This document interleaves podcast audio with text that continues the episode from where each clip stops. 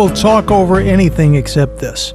He's the man with all the toys. The man with all the toys. He's the man. Sacred ground, my friends. In the Dave's Marketplace broadcast bistro, we're going to talk about a crown roast, a beef roast, a crowning glory for the Christmas meal. And this is an interesting point. Do you eat anything that you ate for Thanksgiving for Christmas? Now, used to be, and I'm not alone. We used to have turkey for everything back in the day. Celebration meal, turkey with all the trimmings. Thanksgiving, Christmas, long lost relatives. Except when we were cooking out, we would have a turkey as a celebratory meal. And I'm not alone. A food writer in the uh, Winston-Salem Journal says, I'm surprised they still call that town Winston-Salem, right?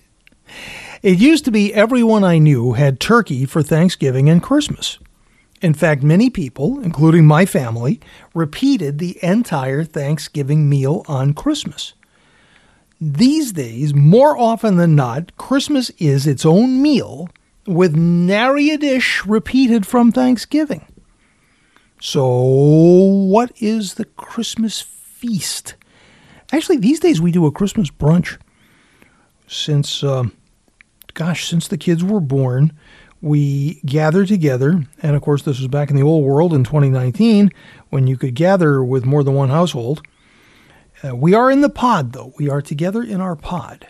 So we will press on with our plans, and I hope you'll be able to make the best of yours as well.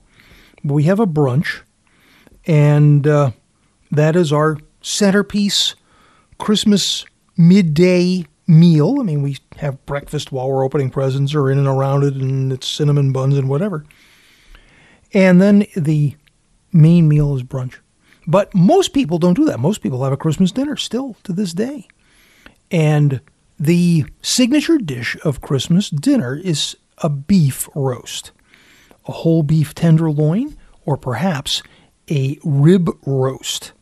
A rib roast is a collection of ribeye steaks in one piece. It's the exact same cut of meat before it has been cut into steaks. Now, what about a prime rib roast? Ooh, if just those words don't tempt you, what you're about to hear will. And uh, we went to the the Grail, you bet, to the Culinary Center of the Beef Board, the Cattlemen's Association.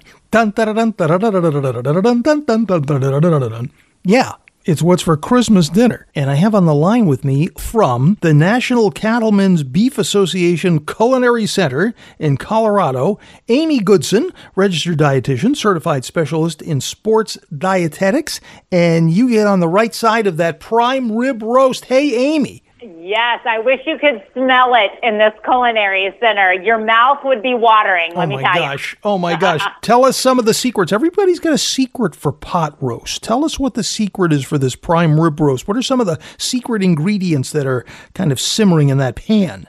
I would tell you the secret ingredient is a good rub and Mm. really just letting it roast to let all of those juices marinate. You know, the beef really kind of speaks for itself. So just letting it cook in the oven, delicious. And this prime rib roast that I'm looking at right now, you can just see the seasoning on the top. So absolutely delicious. Give us a sense of what the seasoning is. Is it spicy? Is it uh, what? How would you describe it? So it is a salt and pepper mix with a little bit of herbs. So nothing super fancy. Like I said, I think the beef really speaks for itself. So a little bit of seasoning on the outside and roasting it to your perfection, and you're going to be good to go. Nice. And I mean, this is the essence of a great holiday feast. I mean, a Yes. prime rib roast, perfect glass of wine, couple of uh, go-togethers, you know, some some root vegetables or maybe some imaginative sides and things. I mean, this is a holiday meal and it can be enjoyed more than just on the holiday, right? You are right. So, you know, a lot of families are going to be having smaller gatherings this year. Yes. So, a spectacular home cooked beef meal is really something they can all enjoy. It's something delicious. It makes you think of the holiday season. But what's great is that if you have some leftovers, you can continue the celebration all week and enjoy that prime rib on multiple occasions, not just on the big holiday meal. For sure. What are the best cuts we should be looking for, Amy? And now's the time to start talking to your butcher. And if you have a relationship with a, uh quality meat department or if you have a butcher shop that you go to, what are the best cuts we should be looking for, Amy? So almost any beef roast can really make a holiday meal special. Today I have a bone in prime rib roast. Absolutely beautiful. And with prime rib, you can get it bone in or boneless. Both taste amazing, but the bone in is a little more traditional. It really gives you that delicious flavor and it makes for a photo worthy presentation if you are looking to present it on your table. But you know, if you're a family going, what should I be making this holiday season? I would encourage you to visit beefit'swhatsfordinner.com because they have all kinds of roast recipes as well as a lot of different tips on how you can make your holiday meal absolutely flawless. Oh, so so good. So you, um, I love how the rub that you're using is so simple: salt, pepper, herbs. Uh, you could go perhaps in a Montreal direction and uh, maybe use that. Or what are some uh, some? Do you have suggestions on what else we might use for a rub if we're going that route? Or I mean, uh, simple is best. You don't want to adorn it with a lot of sauces or glazes. You can certainly go that route, but keep it simple, right? Yeah, I'm about keeping it simple. We were actually having a conversation in the culinary center this morning, and I was asking the lovely people that were cooking this, and he said, you know, salt and pepper is really just one of the best because it's going to season it and then allow the beef to speak for itself. So I think that that is the best way to go. And then, of course, I am all about pairing beef with a good, bold red wine. And I think that that can even help bring out the flavors even more. For sure. What are some wine suggestions that you might make? And uh, of course, with an eye on the budget, we want it to be special, but how about some wine selections that aren't going to bust the bank? Yes. So today I have the Louis M. Martini Sonoma County Cabernet. Ah, so this is a robust. Cabernet. Oh, is it? I know. I love it. It's got just great fruit notes, and it is a robust Cabernet that is going to pair beautifully with your beef. So for that main dish. But when you're using those leftovers, you can also allow the wine to help elevate that meal and make it extra special. And what I love is that Beef It's What's for Dinner and Louis M. Martini have partnered to offer a $15 rebate. So all you need to do is buy two bottles of the Louis M. Martini wine and a prime rib roast at your local grocery store, and you're going to receive that rebate. So a great cost conscious way to have a delicious meal while also saving. Oh man, and all American too. I mean, the the Louis Martini Yeah. all the way. Uh, we've had Michael Martini on this program many times. I, Ah, I in fact, yeah. in my in my camera roll in my screensaver, there's a picture of Michael Martini uh, pouring one of his uh, one of his great bottles at the Boston Wine Expo many many years ago. So uh, we go back a long ways, and that is an excellent choice, Amy Goodson.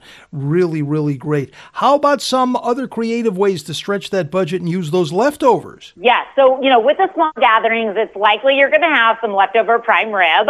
So using them the next day in some simple recipes that, of course, take the hassle out of the kitchen because no one wants to be in the kitchen cooking the next day. So breakfast to dinner, you can really use prime rib.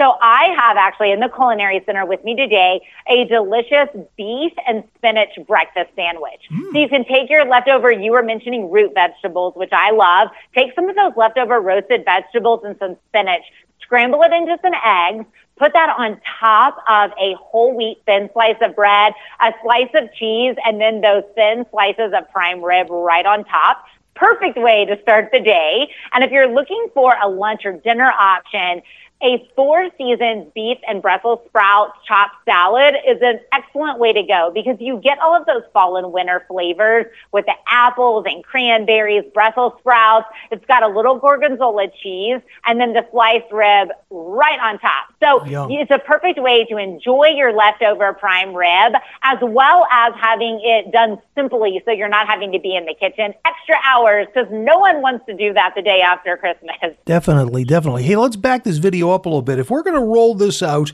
say we're going to roll this prime rib out on Christmas Eve.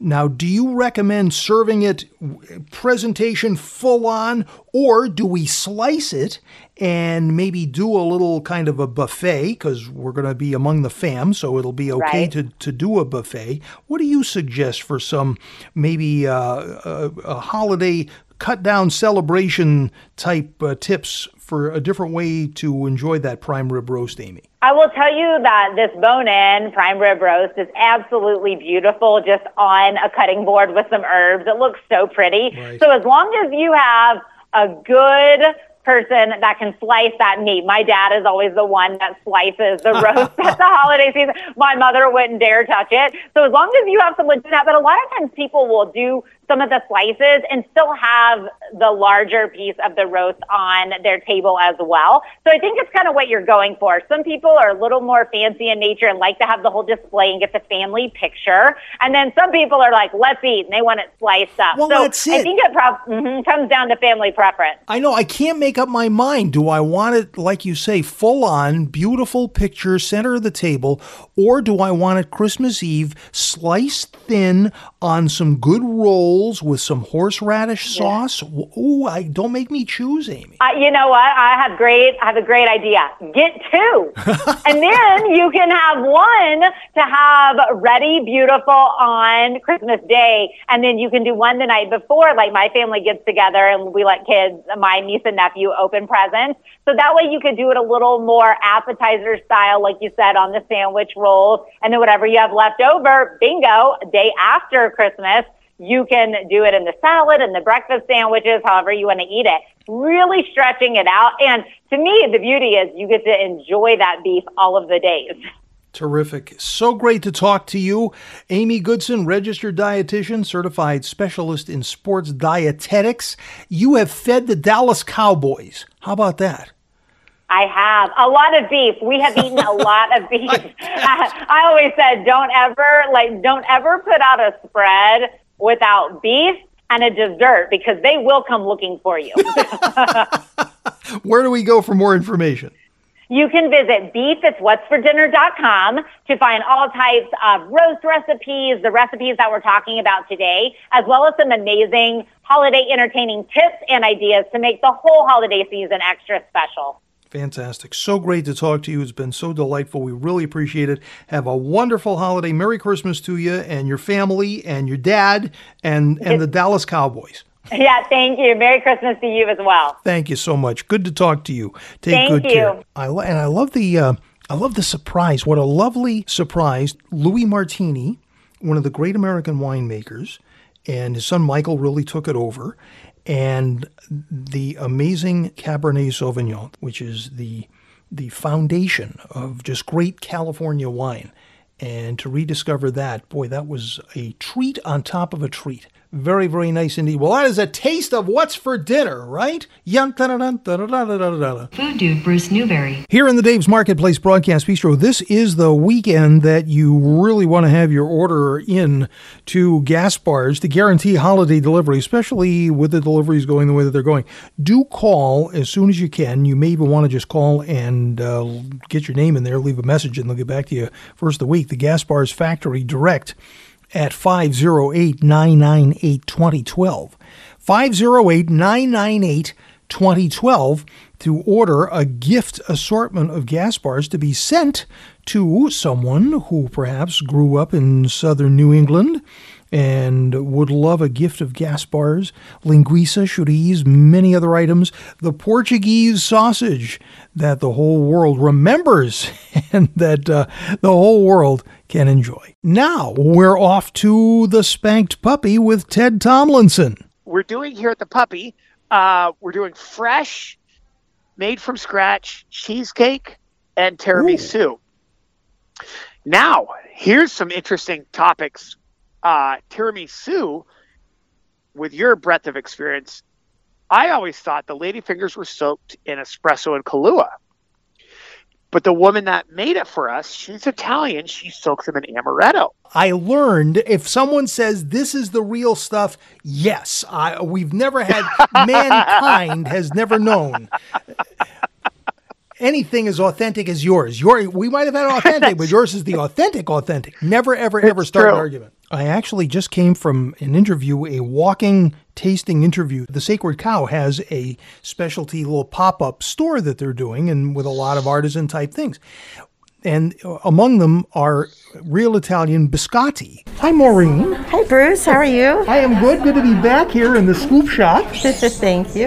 This is so much fun. And uh, boy, everywhere we go, we've got food with a story Right. and some great names too. Food with personality, like Greg's Biscotti. Now, everybody knows Greg's. Everybody knows Greg's. And I didn't know that their biscotti was available outside of their restaurant. Yeah.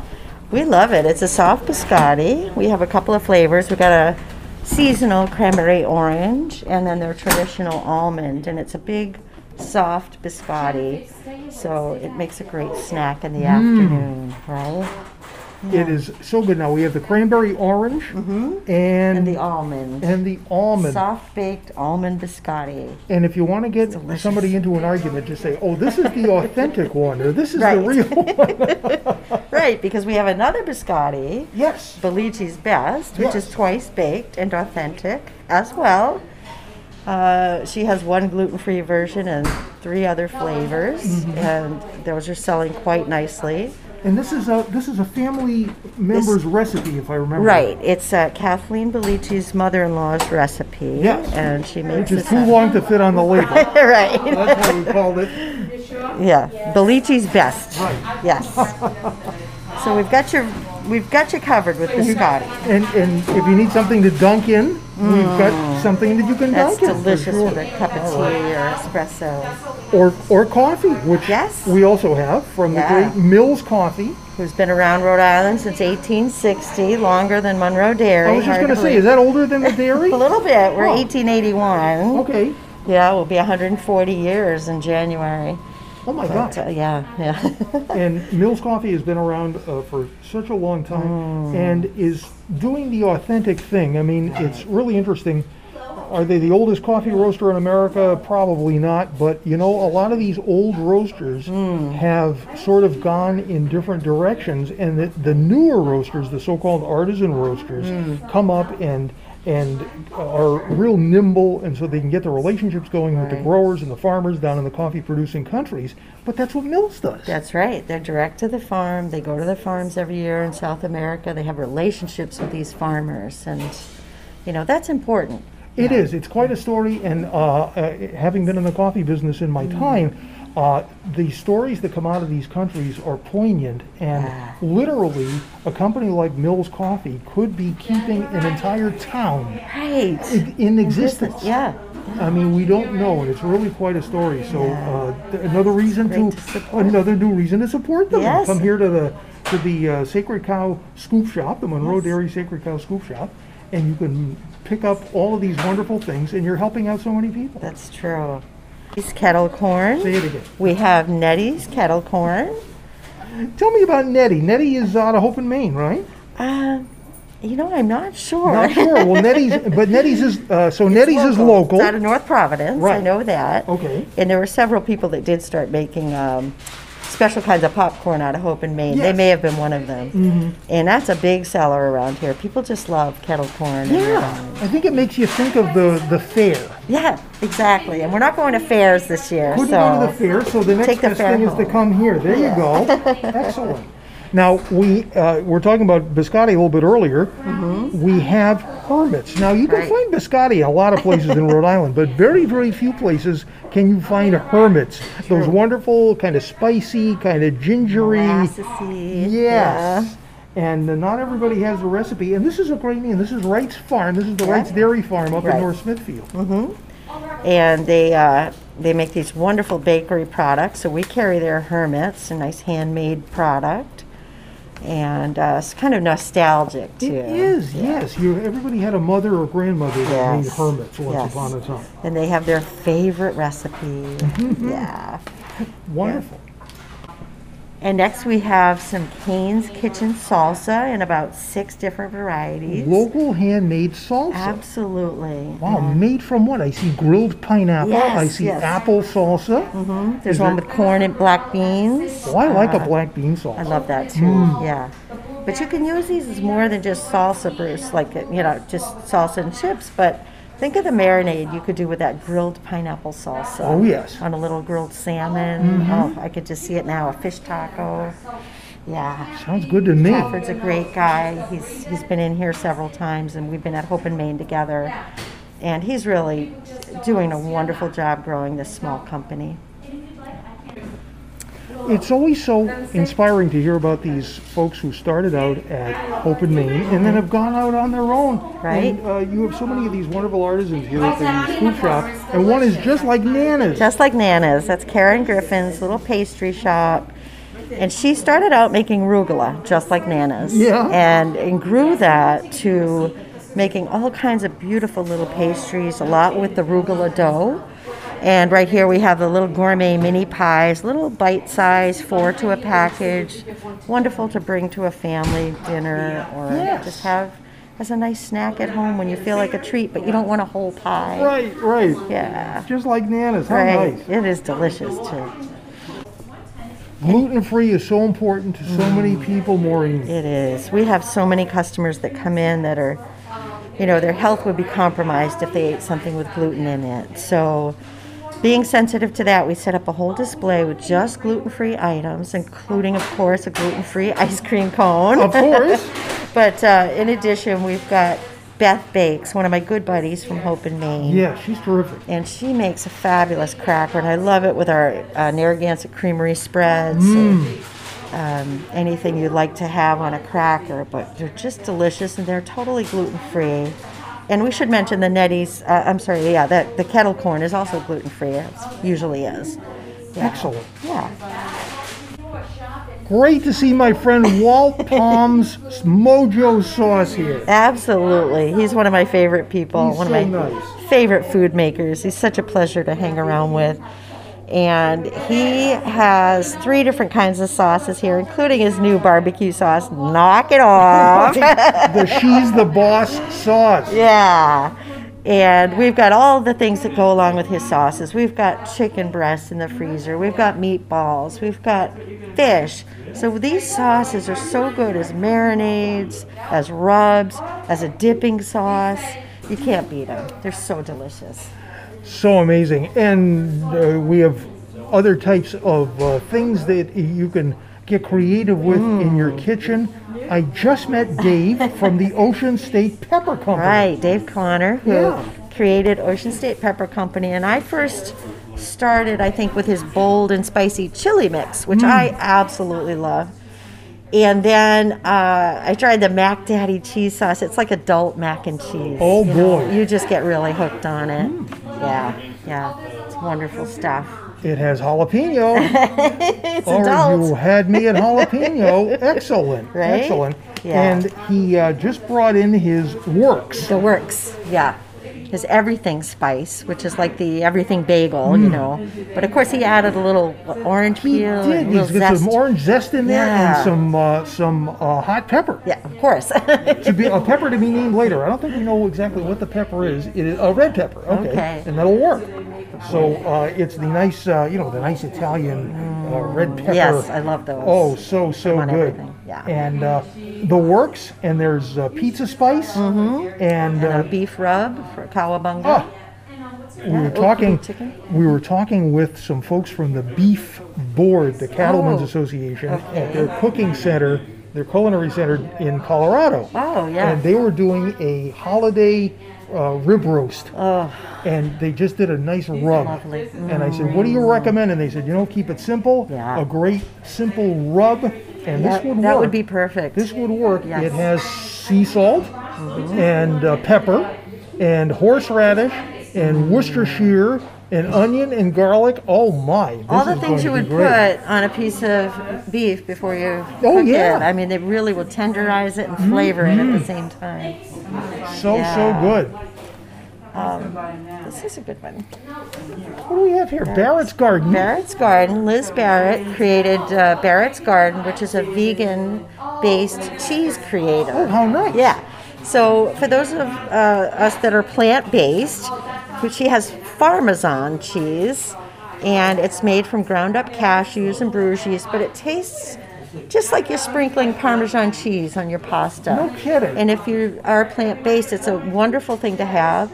This has a year shelf life, so I always have some at home. Mm-hmm. And it's delicious on uh, homemade pizza. We have all the fixings for that. And everyone should have that in their house. It's really a wonderful thing.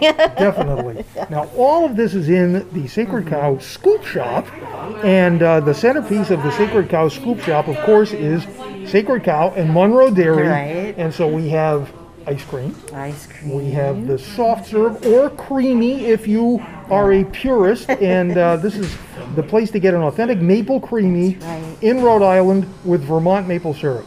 Yeah. And Yes. you've got to try our new recipe. We just enhanced it. Oh, how nice. week. Yes. All right. So I have to serve you a maple creamy. All right, and you can pick up your eggnog Yes. and your sacred cow granola in the holiday finery Yeah. wraps around those mason jars, which will make a lovely food gift. We've got your gifts all ready for you. Definitely, definitely, and it's a great place to be. Open every day, so Yeah. stop by and do some shopping. Sounds good. Well, thanks, Maureen. Thank you, Bruce.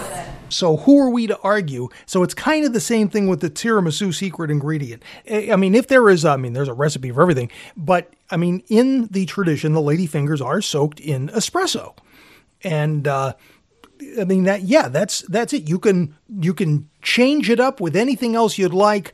Uh, sure, uh, Kahlua. Uh, the, the the bitters, I mean uh, the uh, amaro, whatever you like. Uh, But there was always- set, whatever. I always remembered there was a, a liquor or a liqueur that was in proper. I know this for a fact because I went to the Essex. This is years ago. Because of, well, I needed to have a breathalyzer in my car at the time, and I, I, I was DJing a wedding there, and I, I got finished. Um, this is probably yeah eight years ago something like that and they had that baked goods because Necky was there at the time Right, I right. I remember when uh, when Necky had the Essex.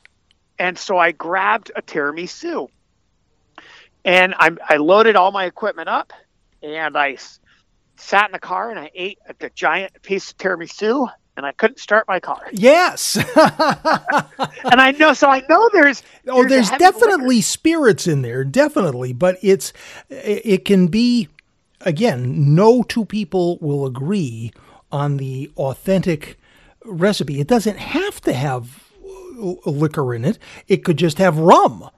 Uh, now, uh, oh yes so I did you're right I did hear rum was another base Yes. rum Grand Marnier. Oh, that would be. I mean, if you pick. Google tiramisu, you come up with 17 different recipes. A coffee flavored Italian dessert made of ladyfingers dipped in coffee, layered with a whipped mixture of this, that, and the other thing. Right next to it is a is a uh, recipe out of the New York Times Cooking: unsweetened cocoa powder, heavy cream, ladyfingers, rum. Right next to that, tiramisu, Grand Marnier, cocoa powder, heavy whipping cream, and dark rum.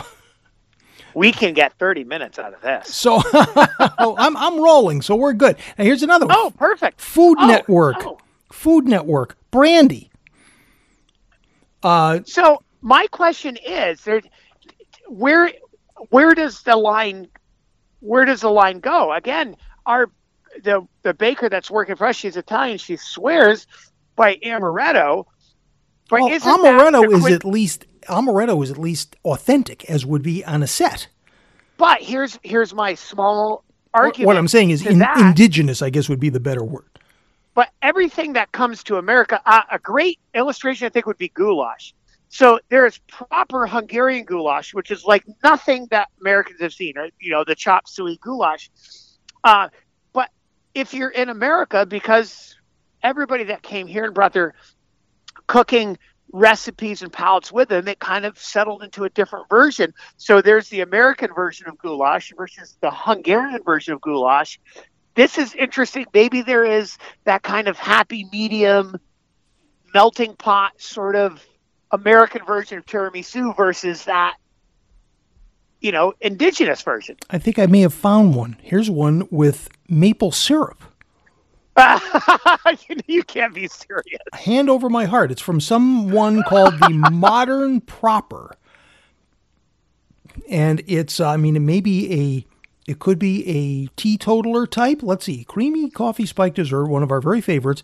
That luxurious texture, cakey ladyfingers, and plenty of cream, plus the contrasting sweet and bitter coffee flavors are second to none. Um, and the recipe is egg yolk, sugar, whole milk, mascarpone, espresso, or super strong coffee, Italian lady fingers, cocoa powder, liquor such as brandy or cognac. Our shortcut tiramisu recipe calls for maple, cinnamon, and vanilla with heavy cream, mascarpone, strong coffee, Wow. lady fingers, and cocoa powder. So, but they went with with uh, you said brandy and or, or Brand, brandy or cognac, yes. or cognac. So those are French. Right. Right. Interesting. There's another recipe with Marsala. Marsala wine. Yes. So it's it's fascinating how this all kind of melds. There's a base there. Everybody agrees it's ladyfingers. Everybody agrees there's that delicious cream filling, the mascarpone, and the cocoa powder seems to be a standard. Yes. There has to be a strong bitter and sweet element, and then that seems like that's the foundation. And then, you know, people add on that, or maybe just like we were talking about the other week about cooking with your grandmother, maybe you look to see you're supposed to have some amaretto, and all you have is brandy, and you whacked it in there. Yes. That's the recipe. It may not be any more complicated than that. And then it becomes it becomes a food moment because we have our taste memory. Oh, the greatest tiramisu I ever had Yes. was Oh, when wow. so and so and such and such. And it was because you were where you were with the person you were with. And so everything is the is the greatest. So you have to replicate everything. So if there was brandy, it was brandy. If it was right. I mean it could have been bourbon. And of course, what's what's the grandmother to say? Because I'm sure we've all been there. You get to the point where you're cooking for your own family, and then you bring up that memory, like you said, a food moment. Oh my goodness, this was the best tiramisu I ever had. Sure. How did you make that? And in your mind, you're thinking this is an incredible food moment. But maybe in her mind, she's thinking, I was all the way through this entire meal and I realized I don't have X and I had to substitute this. And I can't believe. So, do I tell the truth? You make It's up a old- story and you say it was it was a it was a winter night. We had snow and there were feet of snow. We couldn't get out, and so all that we could use was this. And so from that day to this, and food traditions have been made on a lot more flimsier contexts than that. Which I think is, I think the essence of, we keep coming back to this being familiar around the kitchen is okay, well, we know we need this. We know we need this. We definitely need this. Let's see what happens with this. Yes. which is not knowing kind of some of these fundamentals and not being so restricted to this, this, this, and this. And that's where I think, like you said, a food moment. Yeah. Absolutely. Well, let me let me toss one out to you, and we'll we're going to go down the same path. All right, eggnog. What is the spirit that goes in eggnog? Oh, spiced rum every time. See that now? You will. Spiced rum. People listening to our conversation are going to say bourbon, They're going to say rum. They're going to say whiskey. Again, if we looked up a recipe for eggnog, we would find a, a virtual 802 spirits worth of uh, assortments from which to choose to uh, spark it up with. So the the well, then we could talk about what are the basics to a good eggnog. I'm assuming we would say eggs, cream, and sugar, right? Yes. What is what alcohol is in eggnog? There's the simple question. What alcohol Yeah. is in eggnog is typically typically made with rum, brandy, or bourbon, but I had no idea about brandy or bourbon. Alton Brown likes to use dark rum and cognac. You mentioned Alton Brown, and that just oh my goodness. Yes. Okay, so I'm watching, I'm I'm watching TV. It's late at night. It's it's I believe it was Thanksgiving, and they uh, I'm watching public television, and they are going through Julia Child's career, Yeah. and they have Martha Stewart, Alton Brown, a host of modern TV or internet chefs that I didn't recognize, but they Yep. knew their craft, and they're watching Julia Child make French onion soup Yeah. from the ground up. On a side note, her uh, her contribution to cooking TV, I didn't know this, was she pioneered the we put it in one oven and take a finished product out. It- She was the first TV ready chef. Yes. Yes. no idea. Yeah, So- no, that's absolutely right. And uh, she she uh, really invented the television food genre. I mean, James Beard had a TV cooking show back in the late 40s, but it was very very rudimentary and there were cooking shows on the local on a local level from the late 40s until the early 60s when Julia Child started. She started in 1963 in Cambridge and it, it was written in her biography that it might have been her husband even that came up with the with the idea. Don't quote me on that, but yes, absolutely. right. Yes, well, and out of necessity, isn't everything in the kitchen born out of necessity? I think that goes back to substituting you know, your whiskey instead of rum when you're making a holiday eggnog because maybe you know your uncle drank too much of the rum when he came over and you're making the eggnog and all you had left, or there wasn't any amaretto. So everything in the kitchen's made out of necessity. I love how you said that, and of course she's she was so you know classically trained. So th- what it, what it was showing was, and this was I, in the 60s, it was still black and white, Right. and her French onion soup involved a poached egg and then grated fresh onion on a micro, uh, it wasn't a microplane, it was her, I mean, the 60s kind of box grater. Sure. So she, the, the base of the French onion, caramelized the onions, the broth, that that stayed the same. But then she involved a poached egg, and she poached it right there on site. Hmm. Uh, which I, sorry, I learned a proper poached egg. Three minutes with a little bit of a couple tablespoons of vinegar. Um, Yeah. I also learned from watching that her uh, pour with the booze was a little heavier than you may. she did like her tea. absolutely did. Um, so she she uh, her, her version had the poached egg, and she didn't. Her her use of cheeses was very Italian, not French. It was grated. I I believe if memory serves me correctly, Parmesan, and there may have been one other one. Uh, and then the fresh grated onion. And what made me rem- remember this was Alton Brown. He's watching it in, in live time, so I have a split screen. She's doing the recipe. He's doing Alton Brown. He goes, I would never in a million years grate fresh onion onto a French onion soup. And then he kind of stopped and he caught himself and goes, wait a minute, this is Julia Child. This is way before, you know, I'm ever a professional chef. So then he tried it and he had said, oh my goodness, it really brings out this incredible, it, it's just wild Wow. when you brought up Alton Brown and you know to watch, you know, I think we would agree the master make Absolutely. I mean, he has forgotten more about cooking than most of us know. So, but there again, the same could be said about you, Bruce. not at all. way. So Not thank at you, all. good sir. Not at all. He, um, but he knows enough to pull himself back and say, "Wait a minute, I'm."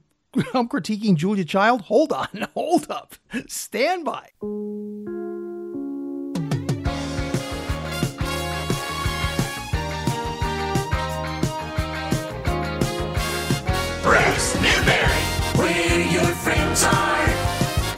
62 WVMT.